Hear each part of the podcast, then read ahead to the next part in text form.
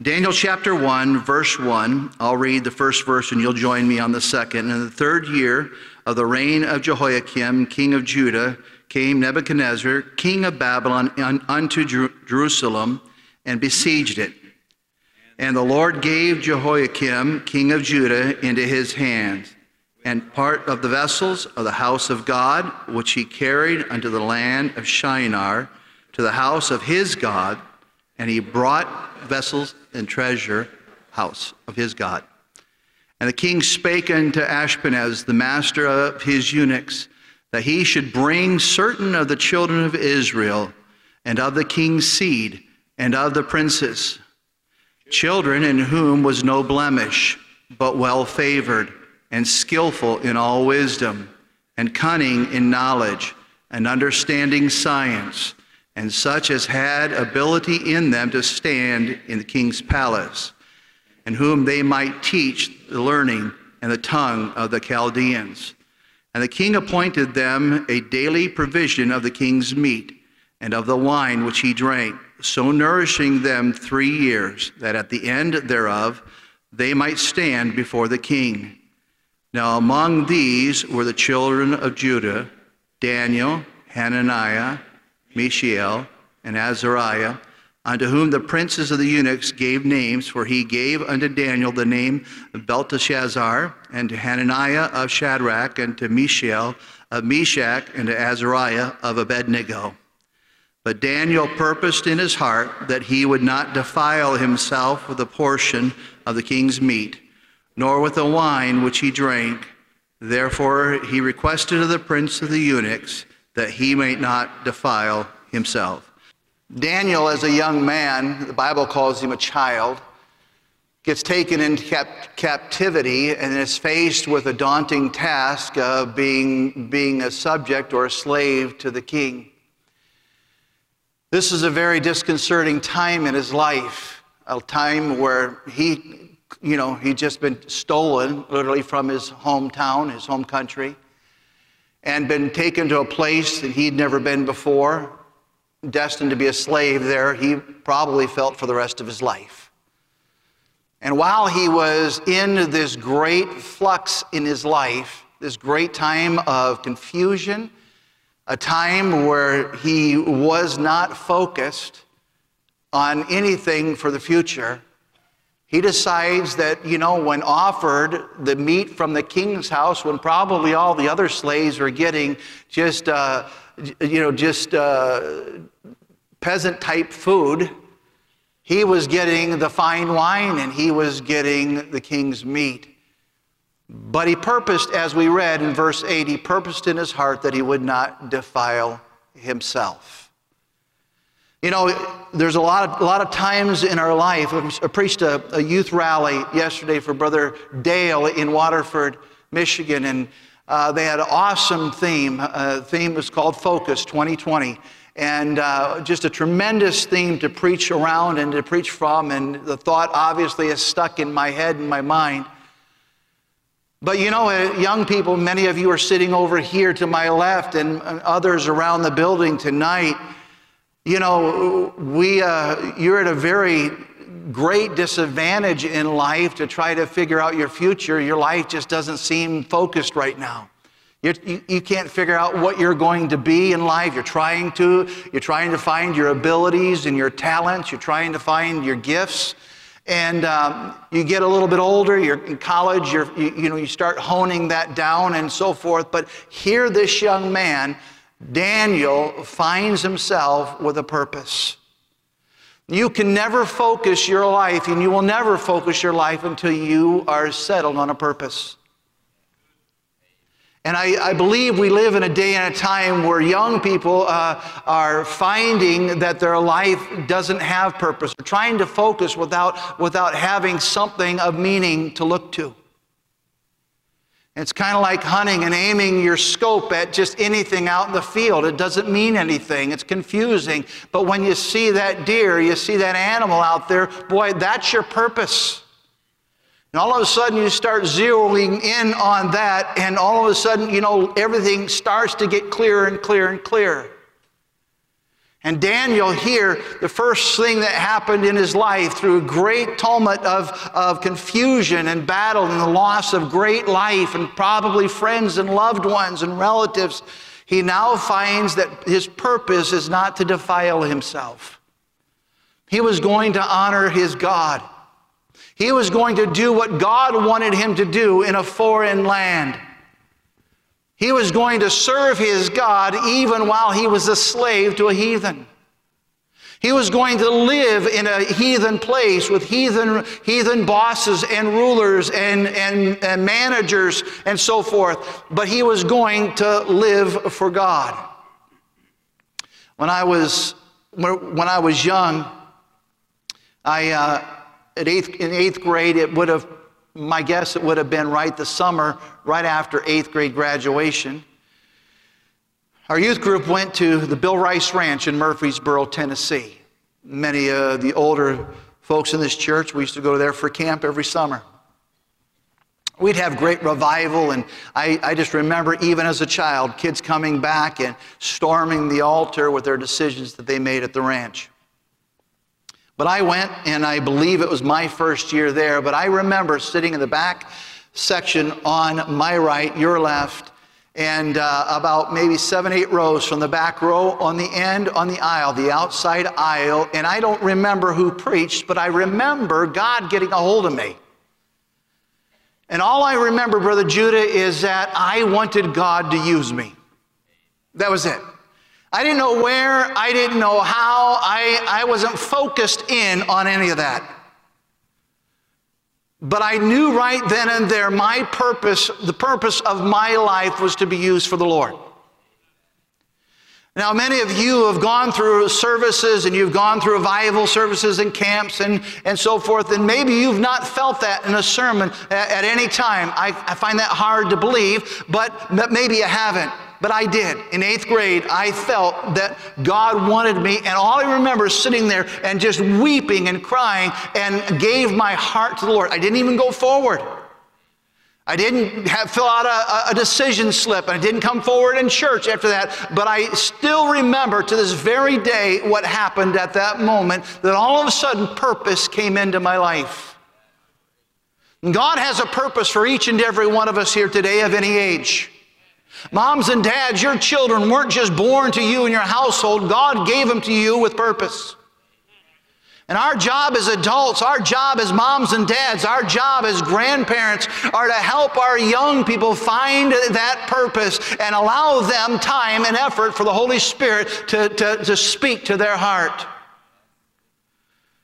It was then in 10th grade that through a series of events, I felt God just, just, just punching my heart, not poking me, but punching me in the, in the heart just to, to, to, preach. And I knew that's what I was supposed to do. I had a friend of mine spending the night at my house, and I remember telling him, I believe God's calling me to preach.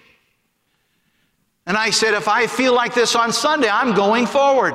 I'm going to walk the aisle, and I'm going to tell Brother Hyles God's calling me to preach. Now, I remember doing that. I remember walking the, the, the uh, center aisle over there in the, uh, the Jack Hyles Auditorium.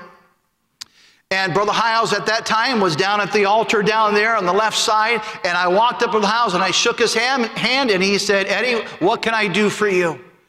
And this is the honest truth. I said, Brother Hyles, God's called me to preach. And you know what Brother Hyles said? He said, Are you sure? Just like that.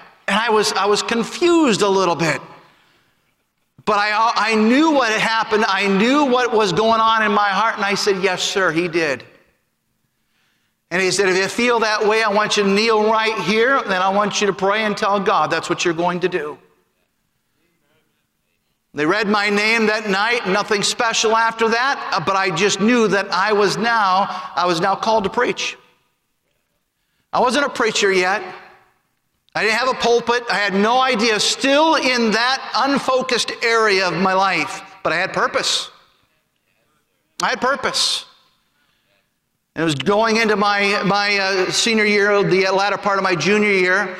I really felt God leading me to work with young people. Went to my youth pastor and I said, God's calling me. I believe my focus is supposed to be on, on young people. And that's where I want to, I believe I should set my direction. He said, let's do that. Let's pray right now and tell God that's what you'll do. And if He ever wants to change your mind, then let Him change your mind. And that's exactly what I did my 12th grade year, getting ready to go to Hyles-Anderson College right after graduation, and a lot of things were happening. Many of my friends were going to other universities, and, and a, lot, a good crowd of them were going, was going down to Tennessee Temple, and I thought about going there. Dr. Robertson was there, and we had many students there. It was a fine college, and Brother Hyles would have probably been happy with me going to Tennessee Temple. Then I received a letter one day from Maranatha Baptist Bible College from Ben Peterson, who coached wrestling at Hammond Baptist. And I had wrestled at Hammond Baptist, or at, at Maranatha, and I wrestled at Hammond Baptist in high school. And, and uh, he'd asked me to come and be a part of the wrestling team. They didn't offer any kind of scholarships of any kind, but just thought that I might be interested in coming to Maranatha. And of course, I was quite flattered. I found those letters just a few weeks ago. And uh, a few days later, I got another letter from him with his, hand, his handwriting and signature on it asking me to come. And I thought, you know what? That might be pretty neat to do for a couple years. But you know what? Then it hit me, Brother Judah, it hit me again, you know, but I'm, I'm called to preach. I'm not called to go into sports. I'm not called to go into coaching. I'm called to preach. And I believed God had, had, had, had, prompted me not because it was our college here, it was a young college at the time, but it was our college here that I, that's where I should go. And I put those letters away and thank God that I'd had an opportunity and decided, you know, never even answered him, never called him back. I just, I just, I had purpose all of a sudden. Went to Hyles-Anderson. My freshman year was, was anything but stellar. I've realized they, they really wanted you to study in college. And uh, I had a lot of youth left in me in my freshman year and got into a lot of trouble, actually. Nothing moral, nothing that would have kicked me out of school, but got me into a lot of offices. me and Brother Meister became pretty close. And uh, I remember that sitting in chapel, we sat with a bunch of Hammond Baptist grads, and we sat in the very back of the where the rec center is today, and uh, and uh, that was the chapel. It was all concrete building with wooden pews. If you burped in that building, it would last for days. It just was a, was an old Catholic kind of building. And we would sit in the back and we'd misbehave and we'd try to catch each other falling asleep and kick their leg and try to hit their, their shin on the back of the pew there if they fell asleep and trying to get them to holler out and, and just all kinds of things I don't have time to get into right now. But we got into a lot of trouble. We were cocky, we were arrogant, we were making fun of other people. A guy turned around in front of us, was so angry one chapel. He said to one of my friends, he says, I want your name. And my friend said, Why? Don't you like yours? And that's the kind of attitude that we had, and that's the kind of trouble that we were, we were getting into. Until one day we, we'd gotten word that Dr. Evans was on to us. And we got word that, you know what, he didn't know who we were, but he was going after the guys in the back of the chapel. So we got smart and we outsmarted Dr. Evans and we decided let's get there early and get the front row, and we did. Guys had briefcases and books up there. We just took them and we moved into the second row and we all sat up there. And man, the singing time came. We were singing like we were, we were in a choir and we were just letting it belt and we were just so pharisaical it wasn't funny. In the middle of one of the songs, Dr. Evans stopped and he said, I'm going to do something today, man, a little bit out of the ordinary. And then we thought, man, we're going to get busted right now. And he said, I've gotten word over the past several, several days and several weeks that a group of you guys in the back row back there have been misbehaving all through the front part of the service, and I'm tired of it. We're not going to have it at Hyles-Anderson College. And of course, we're sitting on the front row. And we're amening, we're hollering, get them, burn them, and uh, that's their sin. We're just having a big old time. And then Dr. Evans did the most amazing thing. He says, I'm going to do something right now. I want you boys in the back row, I want you to learn to sit up on the front row. I want you to come up here right now. And he said, Would you guys mind going sitting on the back row for this service? so we're walking back and we're looking at these guys. They had no idea what was going on. We're giving them scowls and we're making fun of them. And you hypocrite, why don't you go to Tennessee Temple? Why don't you go to Bob Jones? And what are you doing at Hyles Anderson? Was but a few weeks later we moved into the new auditorium there on the campus and again we sat towards the back and we started misbehaving and I had decided that uh, when I uh, stepped foot on the campus, I had made a decision that I'm graduating from this school in four years if I have to take a gun to somebody. But I was getting out of here in four years. And as I sat during chapel and my friends were misbehaving and we were cutting up, all of a sudden a, a, just a revelation came to me and I said, realization is, Lapina, you're not graduating from this school. You stay right here sitting with these knuckleheads, you're, you're not going to graduate. My purpose was to graduate. My purpose was what? To preach. My purpose was, and all of a sudden, my life started to get a bit more focused. And all of a sudden now my purpose is becoming big and strong in my life, and I'm getting to a place of somewhat maturity, and I, I realized that I had a long ways to go. The next day in chapel, I moved up to about seven rows back on the right hand side, sat by myself, and it was a lonely service for me. After chapel, my friends came and said, What's the matter? You're not sitting with us today? I said, I'm not sitting with you guys anymore. We're in trouble, and I don't want to be in trouble anymore. And uh, another couple of guys came and sat by me, and you know what? We started singing in chapel. And boy, we loved the song service. And we began to listen in chapel and go forward in chapel. And everything about college changed. Everything. You know, I was focused. In 1981, my youth pastor failed me. I loved him with all my heart. My wife and I were close. Broke our hearts. And I thought, what am I going to do? Then I realized, you know, my youth pastor didn't call me into service. It was God that called me. And I'm not supposed to, I'm supposed to honor those that have, have the rule over me, but I'm supposed to serve the Lord. And I continued with my purpose. In 1989, our church had a difficult time, and Many things happened in our church, and many of our people left, and most of our friends of a lifetime left our church. And my wife and I sat back in the corner of the auditorium one Sunday night, and uh, we looked at each other, and we, I said, Jamie, can you see anybody we know well enough to go to Miner Dunn after church tonight? She said, No. We began to cry. But I still had purpose. I still had purpose. In 2001, Brother Hyles died. It was a very surreal day in our life. I remember standing in the back in the lobby of the, the uh, Don Boyd Auditorium as the children were up, the teenagers were praying, begging for God to heal Brother Hyles as he was going through surgery, knowing full and well that he had already died. My heart was breaking. Brother Brian Hassey walked in and he looked at me. He said, Brother Hyles is gone, isn't he? I said, Yeah, Brian, he is. I said, I got to go tell the kids. And I remember my daughter coming up after I told the kids, just hugging me, and just we just wept together. Didn't know what the future was like. We're talking about unfocused, but you know what? I still had purpose.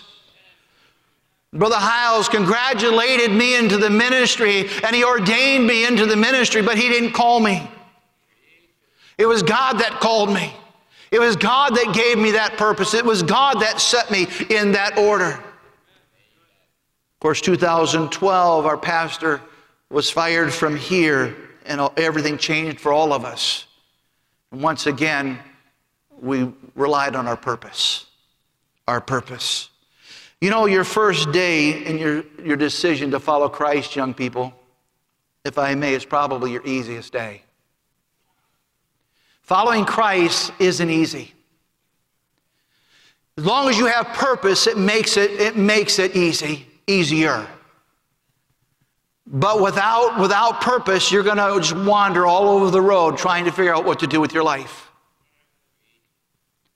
And those of you that sit here today, and moms and dads, those of you that have real purpose in your life, and you're in this church not just because you want to fill a pew, but because you want to help Brother Wilkerson serve the Lord and, and, and support missionaries and to get young people on the field to serve God, as this church has always done all these years. The days sometimes are going to be pretty difficult. They're not always going to be easy. I was watching the the looting and the mobs that were terrorizing our cities a few weeks ago.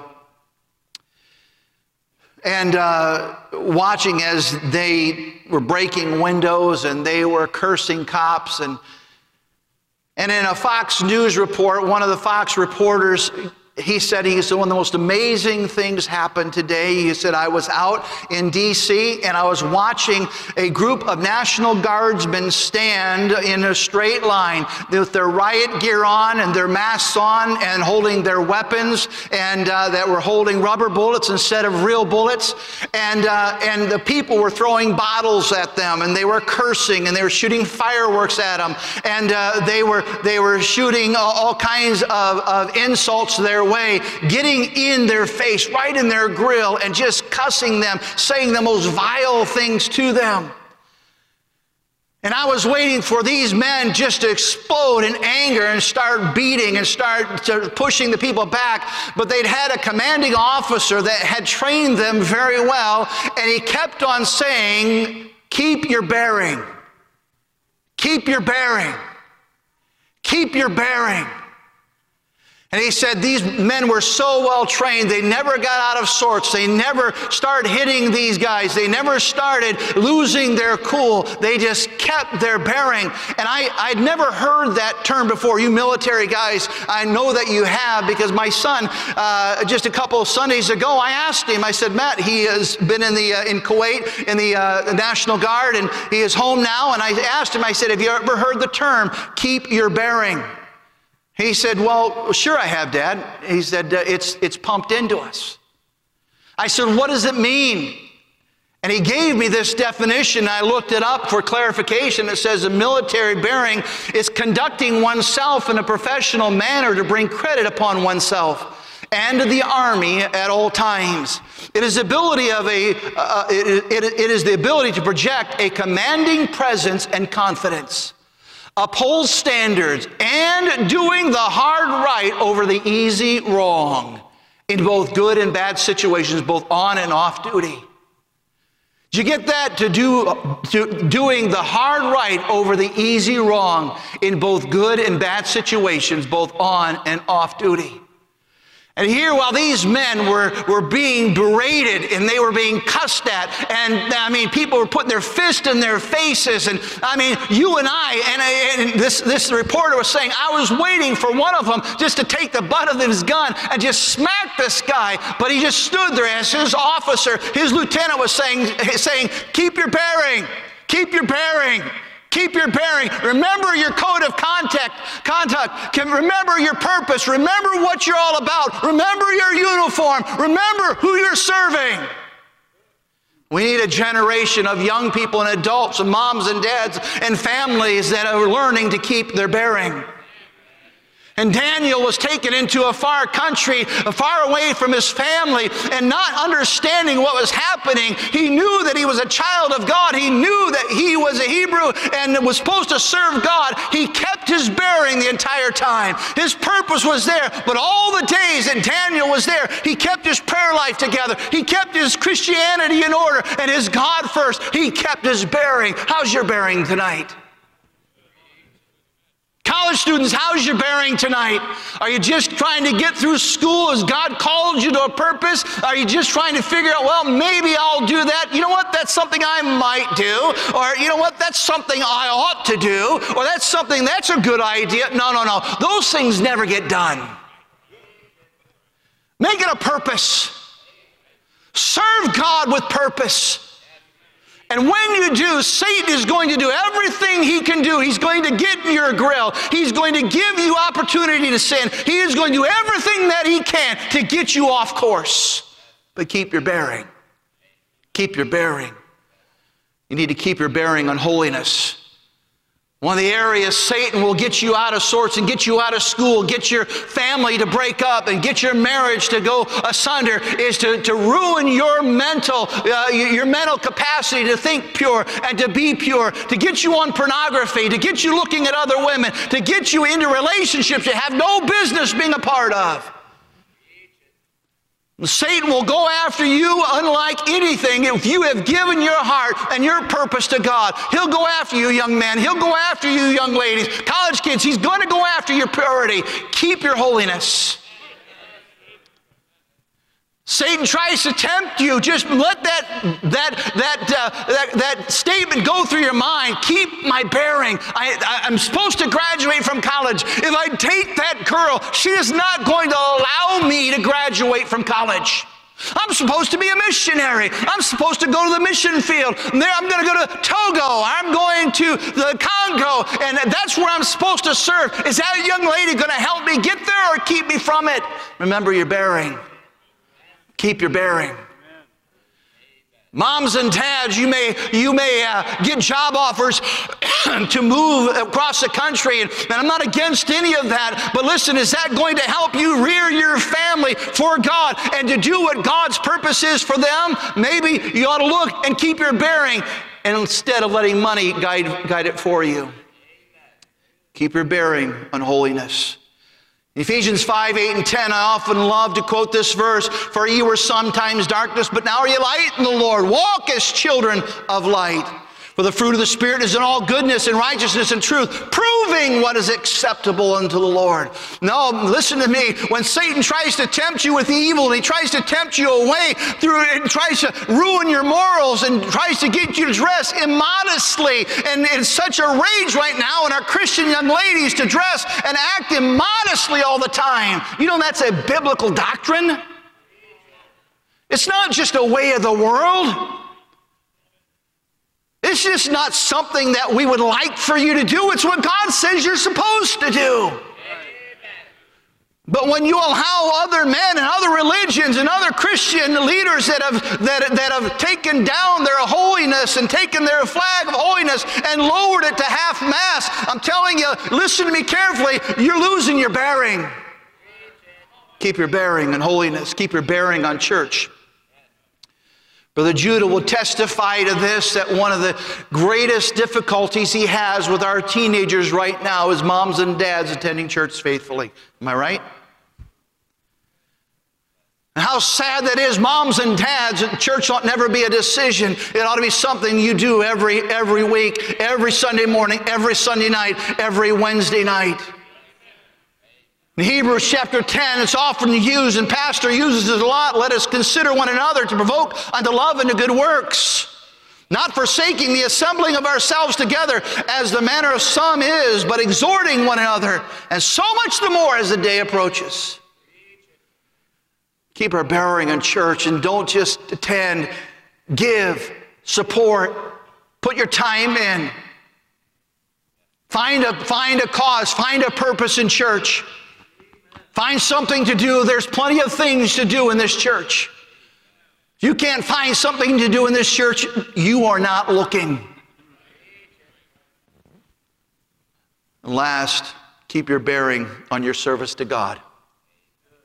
Keep your bearing on your service to God. We had a great enrollment in Hyles Anderson College this year. But you know, every Christian college in this country is hurting for students today.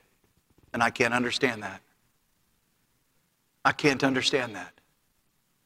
When at this day and age, with what this country is going through, young people ought to be seeing the need, seeing the need to get out there and spread the gospel, get out there and spread the seed of the gospel, and seeing the need to fill pulpits, and seeing the need to fill Christian schools, and seeing the need. The truth is, at some point in time in their life, they probably did see the need, but they are not keeping their bearing.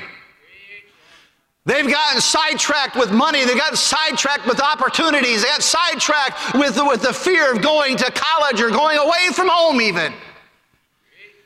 And our young people have learned to stand tall and serve God and give their heart to God. Apostle Paul said, Brethren, I count not myself to have apprehended, but this one thing I do, forgetting those things which are behind And reaching forth unto those things which are before, I press towards the what? Mark. For the what? Prize of the high calling of God in Christ Jesus. It's a prize to serve God. It's a prize to give your heart to God. God may not put you in a pulpit one day, but God, as Brother Wilkerson often says, God can use you to help a pastor. God can use you to fill a Sunday school class. God can use you to drive a bus. God can use you to support a ministry somewhere, somehow, and some, some way in this world. God can use you to rear your children so that God can use them one day. Man, let's not lose our bearing. Let's not get off focus. Don't let sin take us off course. Don't let relationships take us away from opportunities to do right for God. Don't let even good opportunities take us away from what God's opportunities are for us, which are greater than good. Don't let money or the lust of the flesh take us away from where God wants us to be. In this world of changing times, we need to keep our bearing. Moms and dads, your kids need you to keep your bearing. Grandmas, grandpas, there are people watching you. There are grandkids watching you. They need you to stay true to what you've always taught, what you've always been. So I'm not married. You're still being watched. People are watching. Listen to me now. People are watching. Staff members, people are watching your Facebook pages. They're watching your stanzas. They're watching the music that you listen to. Keep your bearing because others, others are watching the direction you're going. How dare you cause them to veer off course? You know, in eighth grade, where I sat at the Bill Rice Ranch. I was thinking about a lot of things that day, but you know one thing I wasn't thinking about? I wasn't thinking about my granddaughter. I was in eighth grade. I was just starting to think girls were pretty. And all of a sudden, you know, I look back at that decision in eighth grade where my bearing started to find purpose. All of a sudden, as my granddaughter, Ellie, just now went to the junior high department, her bearing, her bearing had bearing on my bearing. Her course was charted because of my course. Her purpose is now finding focus because of my bearing. Adults, some of you are falling away from God. I'm not trying to beat anybody up. I love this church. But I would hate for my granddaughter to never know Jesus Christ as her Savior. And that will happen to many whose parents and grandparents have gotten off course. You know, the greatest example in Scripture on this is Jesus Christ. And Jesus Christ prayed in the garden. He said, Father, let this cup pass from me. He did not want to become the man of sin. He'd never sinned, he'd never tasted sin. But he was about to become the man of sin. His father was about to turn his back on him. He'd never been, been there. He didn't want to go there, but then he said, Not my will, but thine be done. Nevertheless, not my will. I'm keeping my bearing. God, it's not what I want. It's not what I would rather, but nevertheless, not my will, but thine be done. You know, when they whipped his back, I'm sure, I'm sure that had it been you or I, we would have wanted to tear up that Roman soldier. But he kept his bearing. When the crown of thorns was placed on his brow, he kept his bearing. When, his, when a soldier took his fist and smacked him in the face and pulled his beard, Jesus kept his bearing. When they took him and, and laid him on a cross and pounded nails through his hands and his feet, and they raised him up and dropped him in the ground to where his bones dislocated, he kept his bearing. And in great humility, as they stripped him naked and took off his clothes, he kept his bearing. And as he looked down and saw the Roman soldiers casting lots for his clothing, he could have called a lightning bolt down. He could have called an angel down. He could have called fire down and, and just sucked up everybody down there. But he kept his bearing and he died. And even in death, he kept his bearing and rose again to become redemption for you and I. Aren't you glad he did? There's an awful lot of people out there, one day college kids, that are looking for you to keep your bearing. Don't mess up. Don't get off course. Moms and dads, be a great compass for those who follow you. Stand your course. Remember who you serve. Stay faithful to your marriage, to your cause, to your purpose in serving God.